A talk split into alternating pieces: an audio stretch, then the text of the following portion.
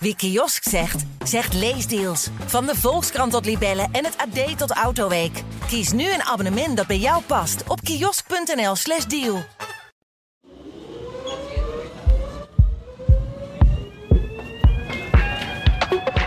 Overvallen, drugshandel, liquidaties. Zoals in veel grote steden heeft ook Amsterdam altijd te maken gehad met zware criminaliteit.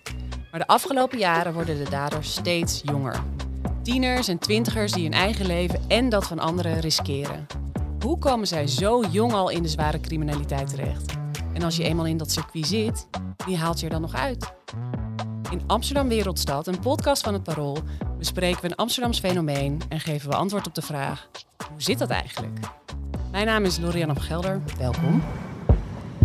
Voor deze aflevering uh, zijn bij mij aangeschoven Paul Vught, misdaadverslaggever van het Parool, en Diana Sarjou, oprichter van De Moeder is de Sleutel, een organisatie die zich inzet voor familie van jongeren die in de criminaliteit zijn uh, terechtgekomen. Welkom beiden, fijn dat jullie er zijn.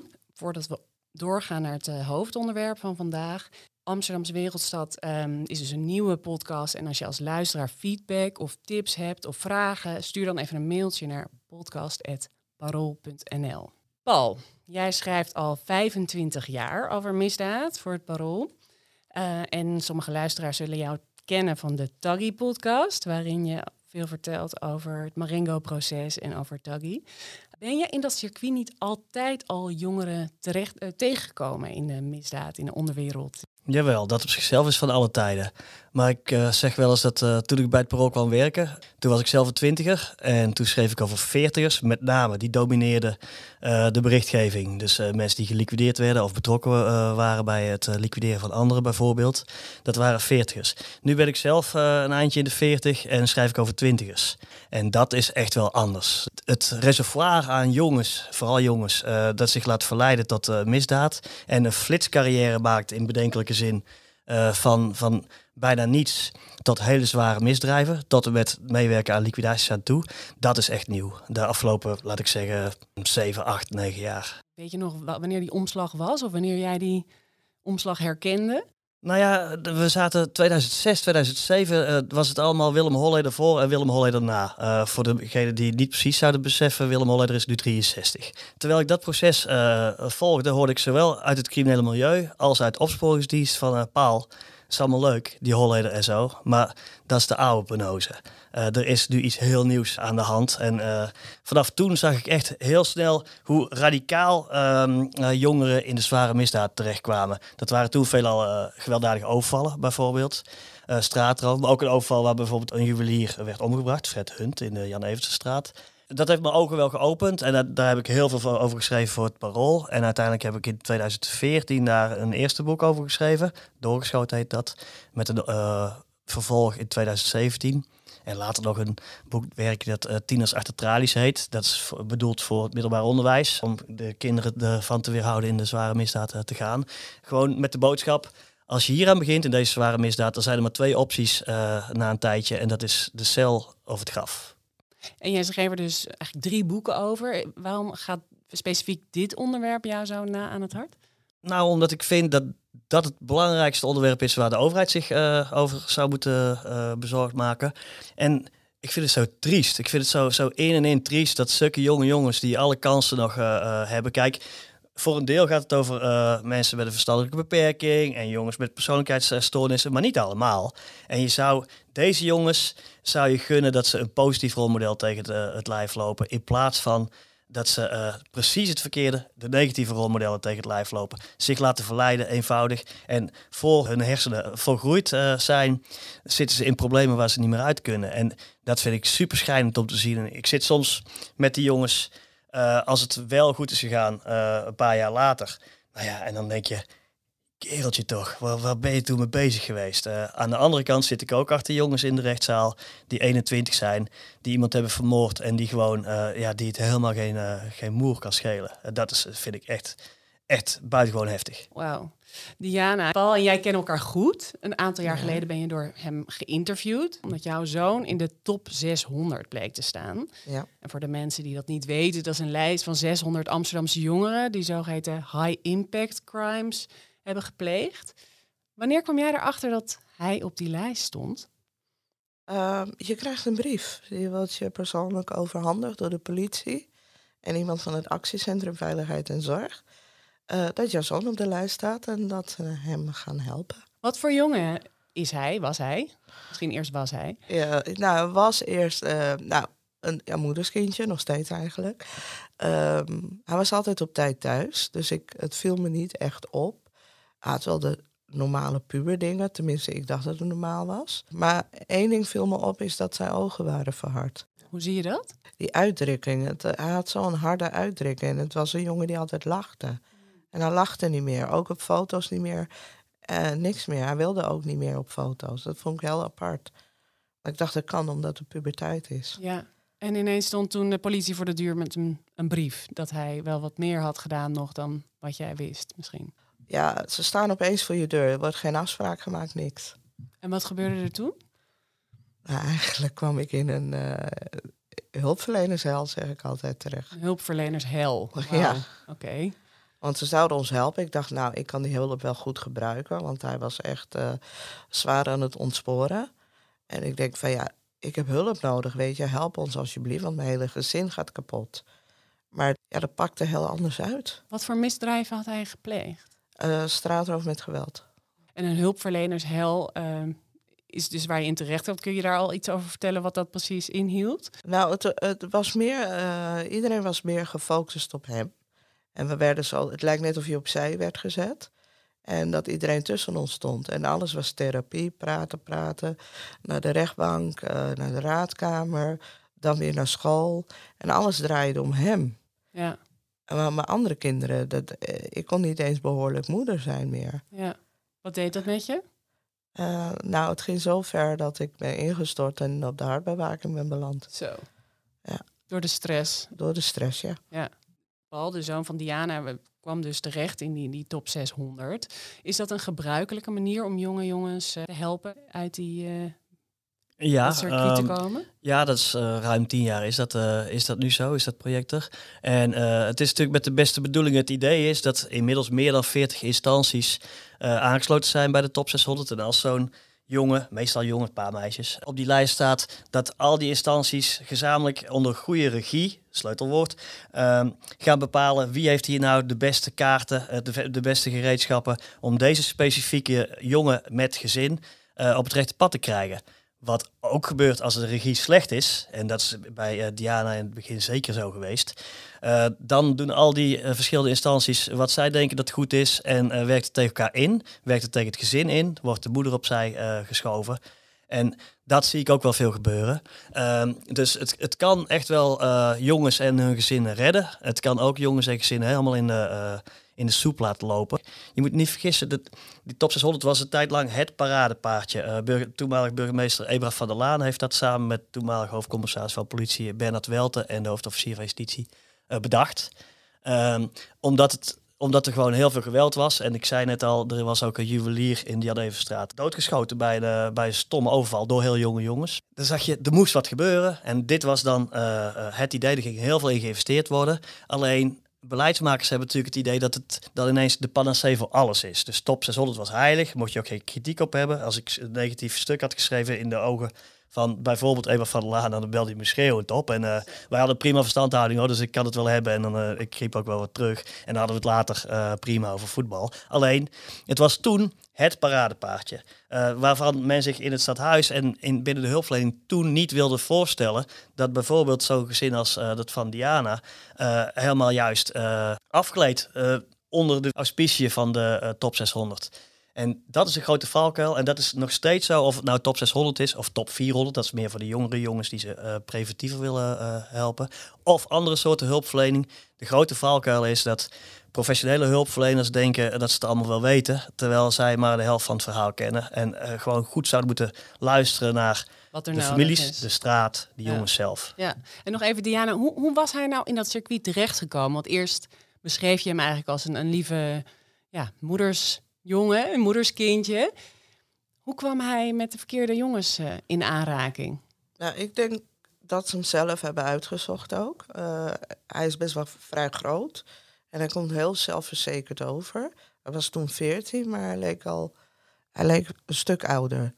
En, eh, en doordat hij zo'n uitstraling had, zo'n standvastige uitstraling, was hij ook aantrekkelijk. En ja, minderjarig, wat voor straffen krijg je? Ja, precies. En dat werd zo ook uitgelegd. En dat, dat hoor je pas later hoor, in het proces. Toen hij het me vertelde, van, want ik wilde weten hoe dat kwam. Maar ze pikken die jongens echt uit. En je moet nagaan, je hebt het niet breed op dat moment thuis, in zijn ogen althans. Want dat Mhm. was zijn realiteit, was niet mijn realiteit. Ehm, het verlangen toch van, ik wil ook die dure spullen. Dus hij die was mooie toch broek, die mooie Ja. schoenen. hij was kwetsbaar. Ja. Weet je, en het was wel een slimme jongen. Je moet nadenken. Het was een HAVO-VWO-jongen. Maar op dat gebied was hij nog kwetsbaar. Hij wilde ergens bij horen. En dat was heel belangrijk voor hem. Erkenning, waarde, dat soort dingen. ja. Wat werd hem beloofd? Nou, eh, hij vertelde me wel eens eh, van, ja, weet je, er wordt ingefluisterd, ja, je wilt je moeder toch op vakantie sturen en dat soort dingen. Voor je moeder zorgen. En toen heb ik hem uitgelegd, maar hoe kan jij op je veertiende voor mij zorgen? Dat is mijn verantwoording, niet de jouwe. Maar hij voelde zich heel snel man, dat hij voor ons moet zorgen. En ik denk dat ik ook, als ik ook terugkijk, dat ik ook heb gezorgd dat hij dat gevoel had. Ja. Want ik was ook op dat moment niet gelukkig. En dat, heeft me, dat is me altijd bijgebleven. En dat heeft hij me ook gezegd. Omdat jij niet gelukkig was, had ik geen reden om gelukkig te zijn. Dus daarom ging ik de straat op. Dus hij was heel kwetsbaar. Ja. Hij was heel kwetsbaar, heel gevoelig. Ja, Paul, zie je dat vaak gebeuren? Dat, dat dit soort jongens gewoon op straat worden aangesproken van... eh, nou, ja, hoe gaat dat eigenlijk in zijn werk? Ja, absoluut. Dat kan op straat zijn, op een schoolplein. Maar het kan ook, ehm, als ze iets ouder zijn, willen ze graag ook eh, in het clubcircuit of ze willen meedoen in de rap scene en, eh, eh, en daar serieus genomen worden. En Diana heeft de twee sleutelwoorden al genoemd. Het gaat om ergens bij willen, respect heet dat dan op straat natuurlijk, enerzijds. En anderzijds geld, waar de hele criminaliteit op draait. En respect en geld, dat is ongeveer hetzelfde in die tijd. Dus je moet de Louboutins hebben, de Louboutin schoenen, je moet eh, eh, de, de merkkleding, uh, Balenciaga, nou ja, al die clichés. De iets ouderen eh, zijn idolaat van al die shit die op de PC Hoofdstraat eh, te koop is. Al die bling, bling, bling. En veel jongens hebben ook het idee dat de snelste weg om het te bereiken is via de straat. En uh, dat hele ingewikkelde gedoe met een opleiding. En uh, sommigen hebben het idee dat ze dat helemaal niet kunnen. Dat geldt niet voor de zoon van ja, had het best gekund. En komt ook wel weer helemaal goed. Dit verhaal loopt goed af. Hè? Dat verklap ik alvast. Maar, uh, maar um, dat, dat, dat streven. En zo worden ze gerecruiteerd. Er wordt voorgewend dat je uh, door even een paar dingen te doen, dat je heel snel binnen kunt zijn op dat vlak. En mee kunt draaien in bij, met de grote jongens. Niks is natuurlijk minder waar. Uh, zelfs jongens die betrokken zijn bij liquidaties of met het, uh, of het observeren voor, van doelwitten en zo. Uh, die wordt van alles beloofd. Ze krijgen het uiteindelijk niet.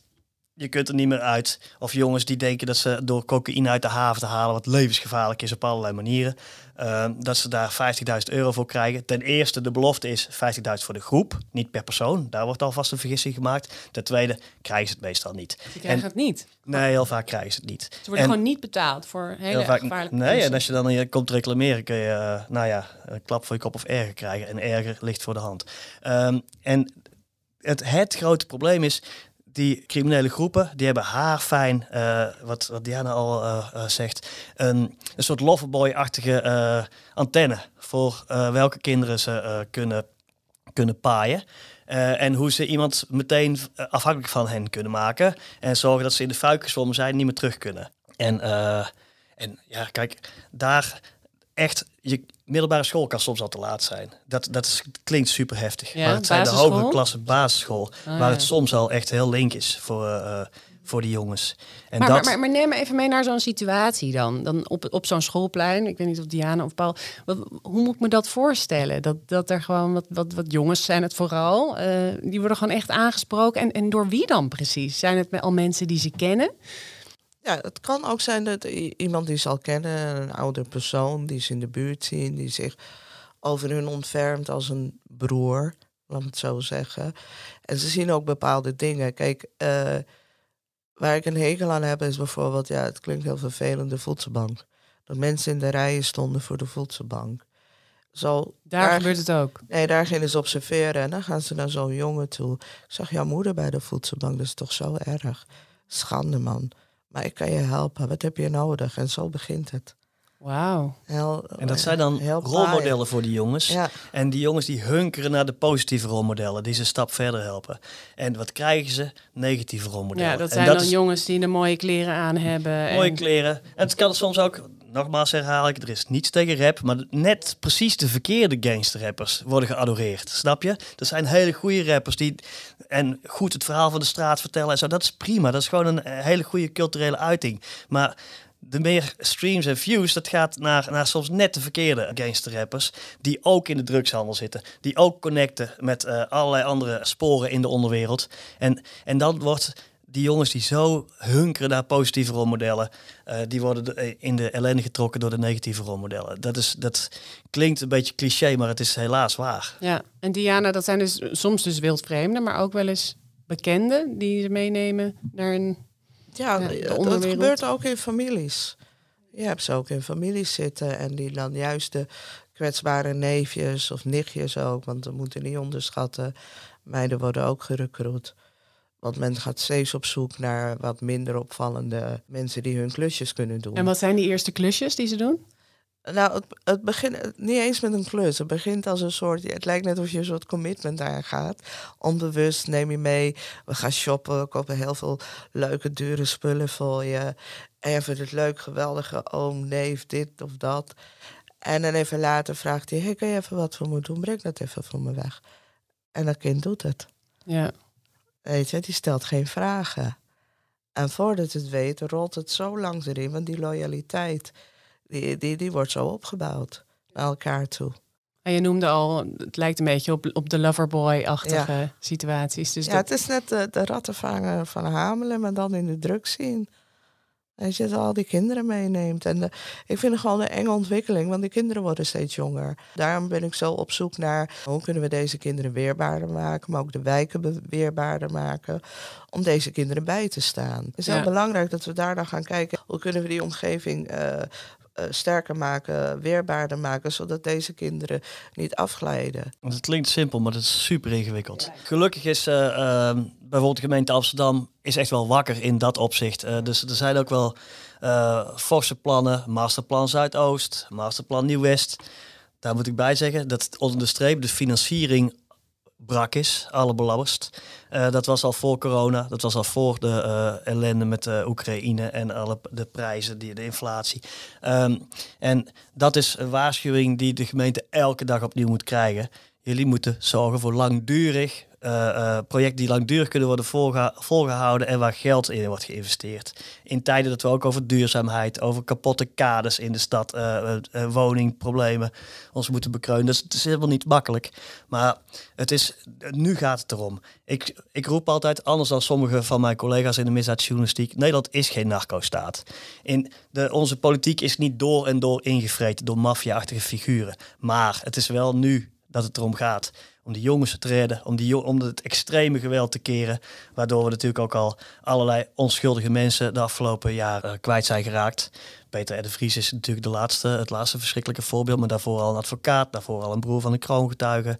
Ehm, ik heb zelf lang in de beveiliging gezeten. Mijn collega John van der Heuvel zit al sinds december 2017 in de zwaarst denkbare beveiliging, zoals ik die ook heb gehad. En die ellende, aanslagen op de Telegraaf, op Panorama, daar spelen ook jonge gasten een uitvoerende rol in. En het komt er nu echt op aan. Als wij willen zorgen dat we geen narco-staat zijn, dan zullen we tegenover die enorme eh, winsten uit de, de cocaïnemarkt vooral eh, ook eh, massieve plannen moeten zetten voor lange tijd, lange adem. Want overheden zijn geneigd om het kind met het badwater weg te gooien. Nieuwe bestuursperiode, nieuw plannetje, oud plannetje weg. En dat, dat mag gewoon niet gebeuren. ja, ja, want die verharding is, ook- dat, dat, dat schets je nu wel, dat bij jongeren veel verharding is. Maar dat komt natuurlijk ook al van zeg maar, die bovenlaag van, van Ja, maar dat- de dat- beroepscriminelen. Dat beïnvloedt elkaar natuurlijk. Ja, maar en je ziet hoe op straat... komt die, waar komt die verharding dan vandaan? Nou, ehm, nu zitten we met eh, specifieke criminele organisaties in de internationale cocaïnehandel die gewoon niets ontzien zijn. Die, en die honderden miljoenen tegelijk binnentrekken. En eh, ik moest laatst, eh, mocht ik praten op een symposium waar voor mij was een officier van justitie en die schetste de zaal hoe het openbaar ministerie eruit zag en zo. Die liet ook een sheet zien. Uh, met 500 miljoen is ons jaarlijkse budget Nederland. Uh, dacht ik, ik mocht daarna spreken. Ik zei 500 miljoen is ook ongeveer het budget van Ridwan Taghi.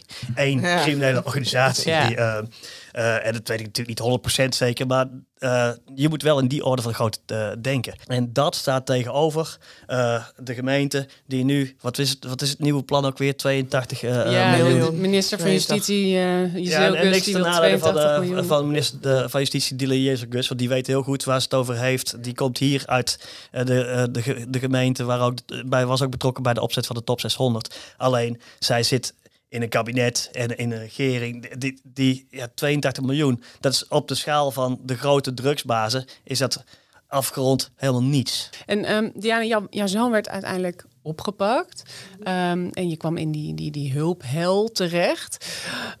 want we hebben al de spoiler alert gegeven. Het kwam gelukkig eindelijk goed. Ja, dat kwam zeker goed. Wat is er uiteindelijk gebeurd dat hem wel op het goede spoor bracht weer? Nou, ik had uh, twee weken rust omdat, nadat ik was opgenomen. En toen ben ik gaan uitzoeken wie verantwoordelijk was voor de top 600.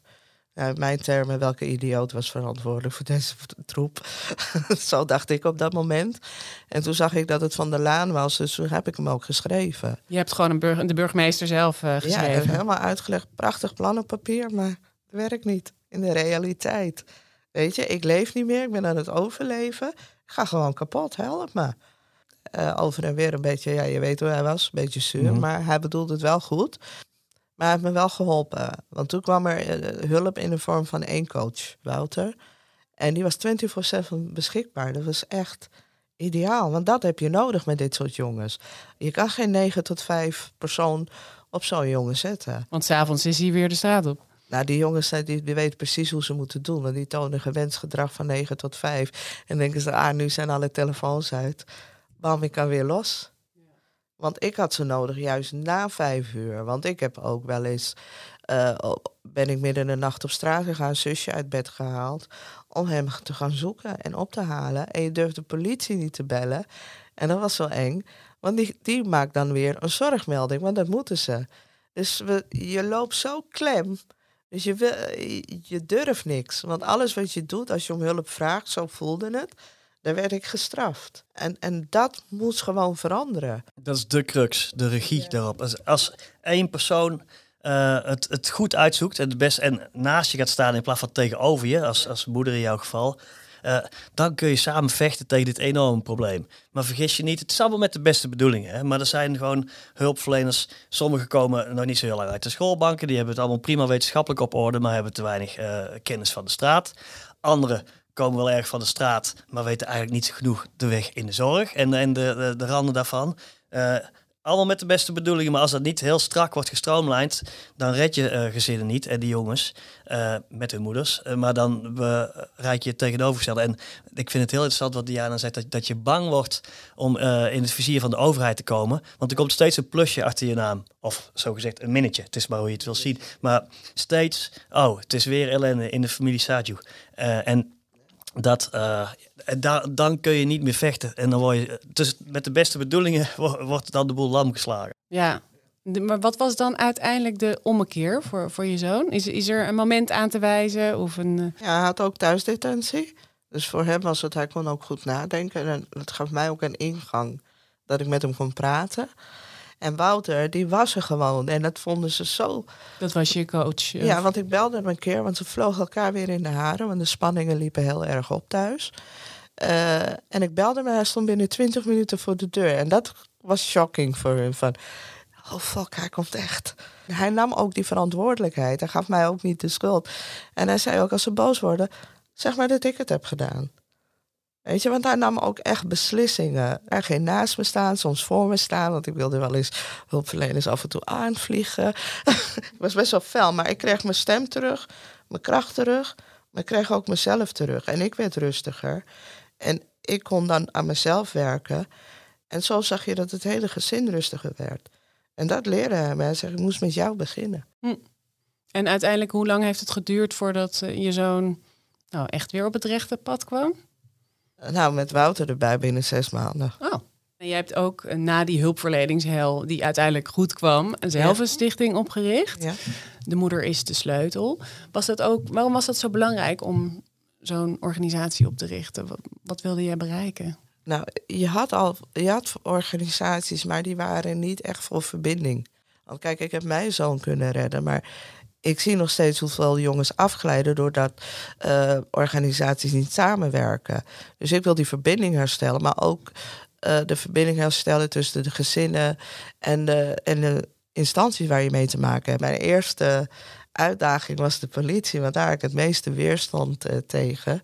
En de meeste moeders ook, want onze eerste kennismaking was niet echt, ja, hoe moet ik het zeggen? Hartelijk. Ja, gezellig of zo. en dat wilde ik eerst, maar ook hun bewust laten worden van wat voor impact het op ons heeft. Weet je, en, en hoe er met ons wordt omgegaan en waardoor wij, uh, waardoor die zwijgcultuur in stand wordt gehouden. En de vaders, want het heet de moeder is de sleutel. Ja, de vaders die, zijn, die spelen ook een belangrijke rol, maar omdat de moeders dit gezin dragen, emotioneel. En die weten echt het meeste. Dus we hebben geconstateerd, dat er is eigenlijk te weinig geld en te weinig lange adem bij uh, goede hulpverlening. En um, er wordt misschien zelfs te laat begonnen. Is er wel een, een, een concrete oplossing te bedenken, Paul, voor dit supercomplexe nou ja, probleem. En hoe reëel is het dat dat gaat Als ik gebeuren? de oplossing had, dan uh, schreef ik geen stukjes, maar dan uh, werd ik stinketrijk met die oplossing. Nee, maar um, wat, je, wat je ziet, krachtige, goede rolmodellen kunnen echt van alles zijn. Dat kan op basisscholen zijn, een goede uh, onderwijzer of een goede intern begeleider, zoals dat daar heet. Dat er steeds één persoon is voor een gezin en voor zo'n jongen die het overziet. Het is niet altijd zo dat die hulpverlener zelf 24/7 te bereiken is. Dat, dat zou een ideale wereld zijn. Maar dan iemand uh, met wie, aan wie je dat kunt overdragen. Dat klinkt heel simpel, is super moeilijk. En ik mocht laatst de lijsttrekkers vlak voor de verkiezingen toespreken. Toen heb ik dat ook gezegd. Richt je hierop. Richt je puur op dit probleem. Probeer dit met lange adem, niet één uh, bestuursperiode, maar voor lange tijd op te lossen. Dan heb je straks geen nieuwe criminele organisaties misschien die uh, journalisten, uh, advocaten, uh, officieren en rechters aanvallen. Dan heb je ook geen kinderen die elkaar met machettes achterna zitten op, op straat. En dat is een enorme taak. Het is makkelijk gezegd, moeilijk gedaan, maar het is wel nu of nooit. Goed. Mag ik jullie bedanken voor dit gesprek. Paul Vught en Diana Sarju. Dit was Amsterdam Wereldstad, een podcast van het Parool. Deze aflevering maakte ik met Marlie van Zoggel en Josien Wolthuizen. De muziek werd gemaakt door Rinky Reageren of vragen stellen kan via podcast.parool.nl. En we vinden het leuk als je een recensie achterlaat in jouw podcast-app. En je kunt je meteen abonneren op Amsterdam Wereldstad. Hartelijk dank voor het luisteren en tot volgende week.